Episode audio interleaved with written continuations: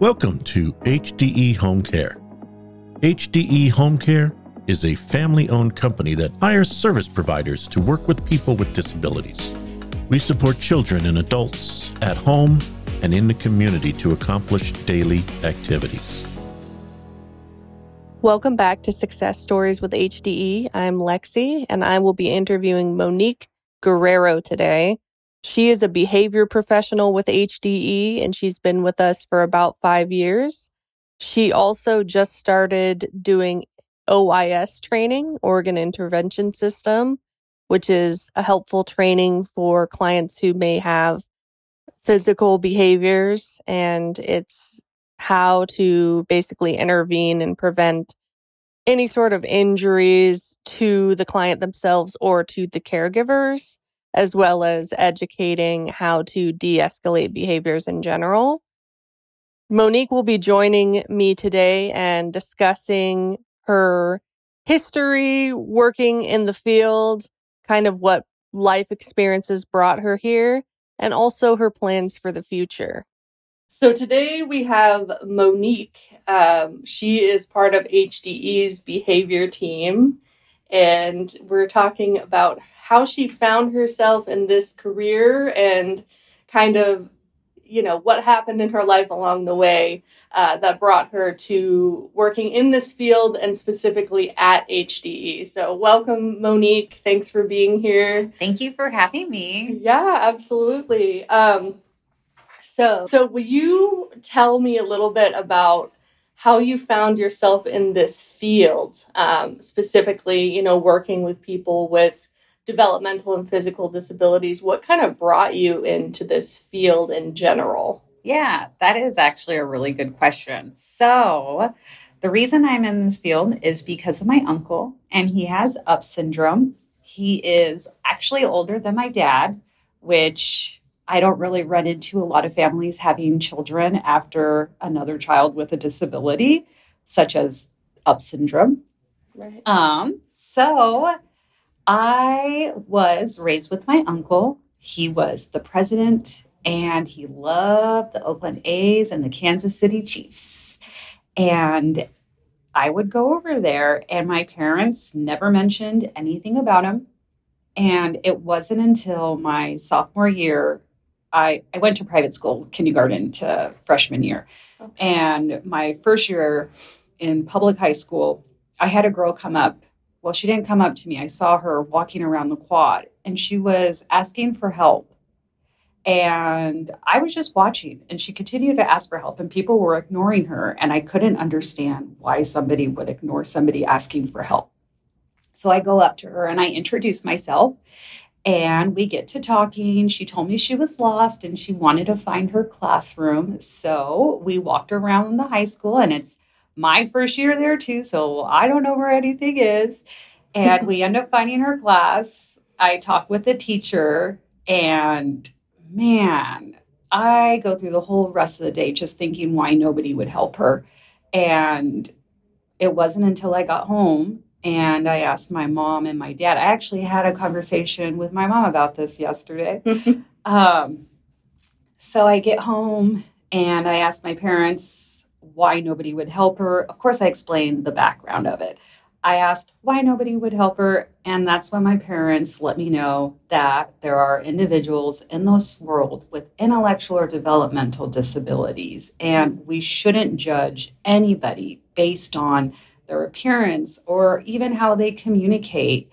And then that's also when I found out my uncle has Up syndrome. And I had no idea what in the world it was. Right. Yeah. Actually, would you explain what Up syndrome is for people who aren't aware? Yeah. So I call Up syndrome Up syndrome because I don't like to use the word Down syndrome. Got it. Okay. And there is a movement going around where there is some individuals with Up syndrome that are asking people to call them with Up syndrome instead of Down syndrome because it has almost like a negative tone associated to it. Right. Right. No, that completely makes sense. And I believe that Down syndrome is originally named after whoever discovered it. I believe it. I'll have to look into this, but I am almost 100% sure that it's actually a name, because generally that's what it is with syndrome. But I can totally see that people would hear the word down or downs, and they would associate that with something negative. And so it's completely understandable that people with up syndrome would want it to be called up syndrome instead of down, because down has a negative connotation to it.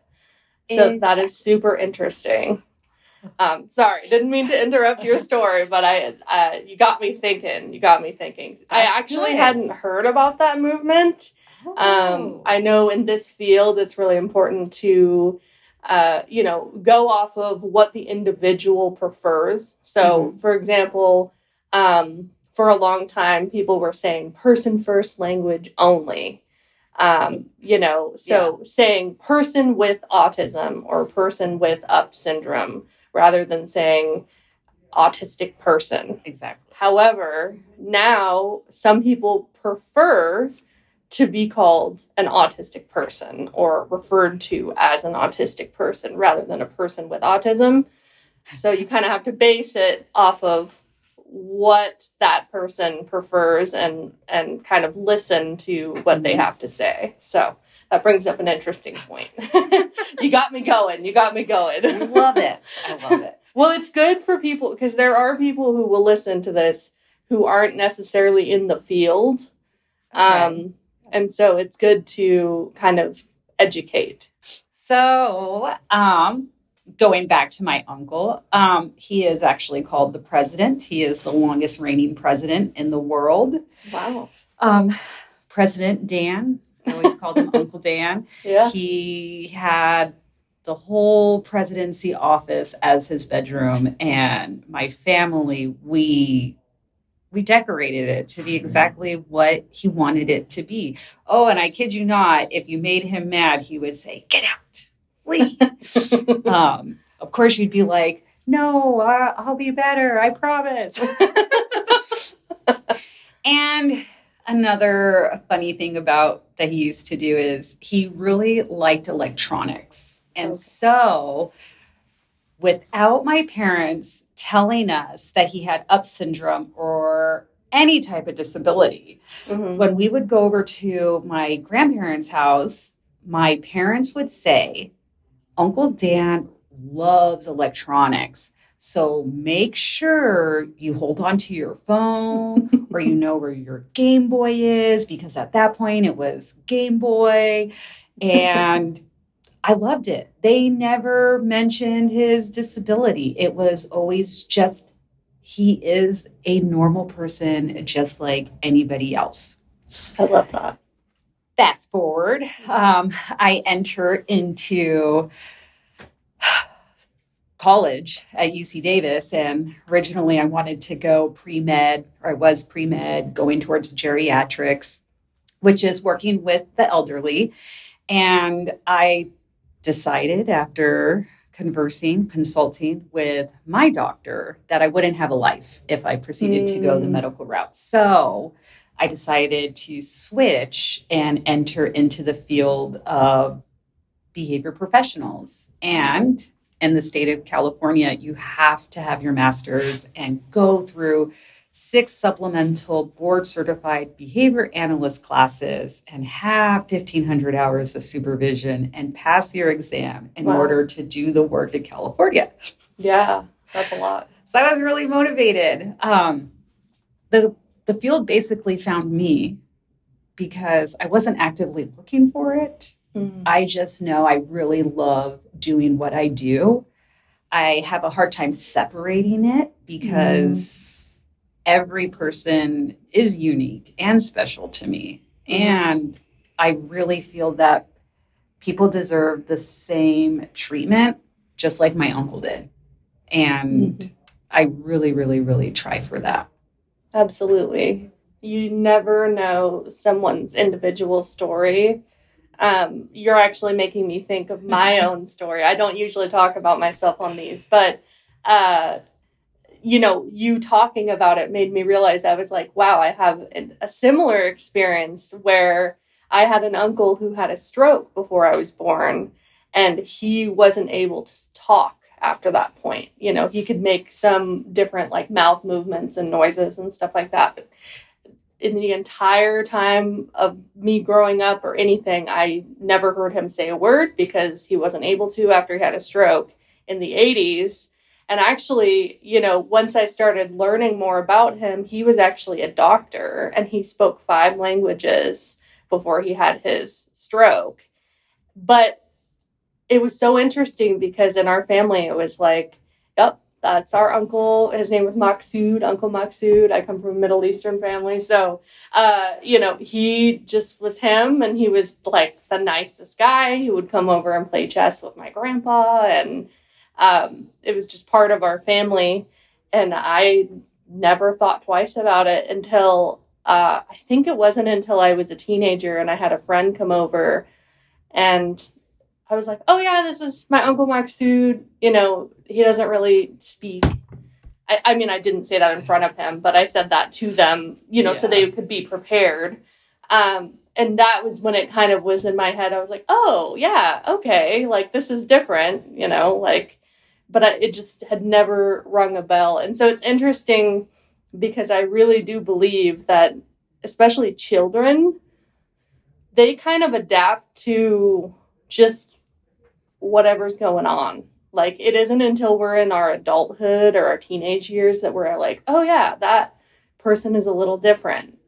You know, like, you don't even connect. If it's made to be something that's normal in your world, you don't even think of it. Just the way that you didn't think of, you know, your uncle having any sort of, you know, in the world is perceived as a disability, but to you, it was just Uncle Dan. Yep. Totally normal. That's Yeah. So it's so interesting to think back on those things in our like family dynamic that may have brought us to where we are, you know, because it's just, you know, and I applaud your parents for being that way, because if they had, you know, been uncomfortable or made you feel weird about it, you may not even be where you are now. Oh, you know? I probably wouldn't be in this field. Side note, this is pretty funny. So I wasn't the like most popular kid. I was a tomboy, only played sports, go to school dances, even 6th, 7th, 8th grade. And you would go with the other Catholic high school or grade schools and have your dances. Nobody would really ask me to dance. But I go to my uncle's barbecue and it is such a straight up party that it is the most funnest, genuine experience that you could have, where it's his summer barbecue. So I would go every year and we volunteer and we help out, and then you have like a huge dance party. And never been asked to dance so much. That's awesome. That's awesome. So was that like your family doing a dance party, or did he have like a specific group that he brought? Or I guess I should say the adult school is like a day program. Got it. Okay. For California, but they teach them a lot more skills. They have, it's almost like schooling, but you never age out of it. So it would just be the school, and then family and friends were welcome to come, and it's just amazing. That's awesome. That's awesome. That's interesting to know because for anyone listening who doesn't know this, generally in Oregon, we have the transition program, which is after high school, that continues education for people in special education. But it usually they age out at 21. And then at that point, either they're, you know, sent to a day program, like a foster program where they live. There's some other like activity programs and stuff like that. But otherwise, people are sent to vocational rehab where, you know, they start trying to find a job or something of that sort. So it's interesting that every state is pretty unique. Yeah. And that's cool that they don't age out of it, because not every program is meant for every person. Yeah. So that's great. My uncle didn't decide to quit school until his 40s. He loved it. He's like, I get to have barbecues. I have girlfriends. Monique, look at my girlfriend. I'm the president. And my other girlfriend. I can do what I want because I'm the president. Oh, yeah. I love that. I love that. So do you guys have, like, re-election parties or... Oh, no. He is the president, and he is only the president. And in that house... It is Kansas City Chiefs, and oh my God, Kansas City Chiefs were the worst football team at that time, losing every single game, and he just loved them. Yeah. And so he's the loyal. House, yeah, and Kansas City Chiefs aren't even from California, wasn't a Raiders fan or a San Francisco 49ers fan. It has to be Kansas City Chiefs, and do not wear a different team jersey in that house. He will tell you to leave. Get out. And exactly. And he will point to that door. And usually the person ends up leaving and they change their shirt or whatever it be, or they go to the other room. But what if they accidentally wear team colors and they didn't mean to? Does that... No, it's just the logo. It's just the logo. Okay. Yeah. All right. I was going to say, uh-oh. Yeah. You know, you showed up in what? Black? What is it? Oh, for the Raiders. Black. And then 49ers is gold. Red and gold. Okay. Yeah. What a great story. And I feel like your story and your dialogue, I feel like this is going to be really interesting for people to listen to because it's a fun story. So you found yourself in this field and in this specific position. Yep. You said because you didn't want to go the medical school route, and this is something you enjoy, obviously. 100%. Where do you see yourself in 5 to 10 years? Is this something you see yourself doing forever? Is this something you want to grow into something else? That is like a double question. Okay. Or I guess I should say a double answer. Yeah. I definitely love this field, and I'm going to stay in this field. I was... just like when I wanted to go to med school, leaning towards geriatrics or pediatrics. So, knock on wood, you'll hear this. Yeah. I'm applying for doctorate school, hopefully at the end of this year, for Boston School of Psychology. It's an online program specifically tying to... what does it look like as individuals with an intellectual or developmental disability or a mental health diagnosis? What does it look like when we get older? Because there is not enough research and there's not enough supports out there. It's more of what do we do? Let's call. Specifically, my uncle, towards the end of life, we were asking people, what do we do? How do we get help? And being in this field, you would think I would know how, but California and Oregon are so different that is one of the main reasons why I am going more into the geriatrics side, is because there's more information to be found. And like I said, I want to make sure that everybody is treated just as good as my uncle, because Absolutely. They deserve it. Absolutely. And not everyone has that family base. Yeah. So that's super important. Some people, working with a couple individuals, sometimes the parents are aging out before the individual. And to be a part of that process is very sad. But I am grateful that the individual is letting me be a part of the process, because I only have one experience, but flipped. So I would definitely want to be there and get more of an understanding, so that way I can apply it to future individuals that I'm working with. Absolutely. Absolutely. Well, I hope that when, fingers crossed, I'm crossing my fingers for you, you get accepted after you start your program and you learn a little more. Maybe you can come back and tell us. Awesome. Well, anything else you want the people to know while you're here? Yeah. I'll tell you this last best thing I've ever done. Since my uncle is the president of the United States, was longest reigning president in the whole world. Let me say this, back up. My grandma would pack his lunch, and my grandma would wrap his orange crushed soda, sorry, orange sun-kissed soda. Oh, okay. In tinfoil. Because that's what we do. My parents would even wrap our sandwiches in tinfoil. It keeps it cold, they would say. Oh, okay. So one day my uncle, he decides to tell my grandma that he's going to make his own lunch. And he does. And wow, you made your own lunch. This is really cool. You could be doing this like all the time. He goes to school. Guess what? We get a call at lunchtime. It wasn't an orange sun-kissed soda. It was a can of beer. Oh, no. My grandma wouldn't let him drink, but he would see my dad drinking at parties. So he would say, and he calls my grandma, Tia, I want some alcohol. And she'd be like, no, you're not old enough. So finally, after that, she let him start drinking beer. And as a... I don't even know what the word is.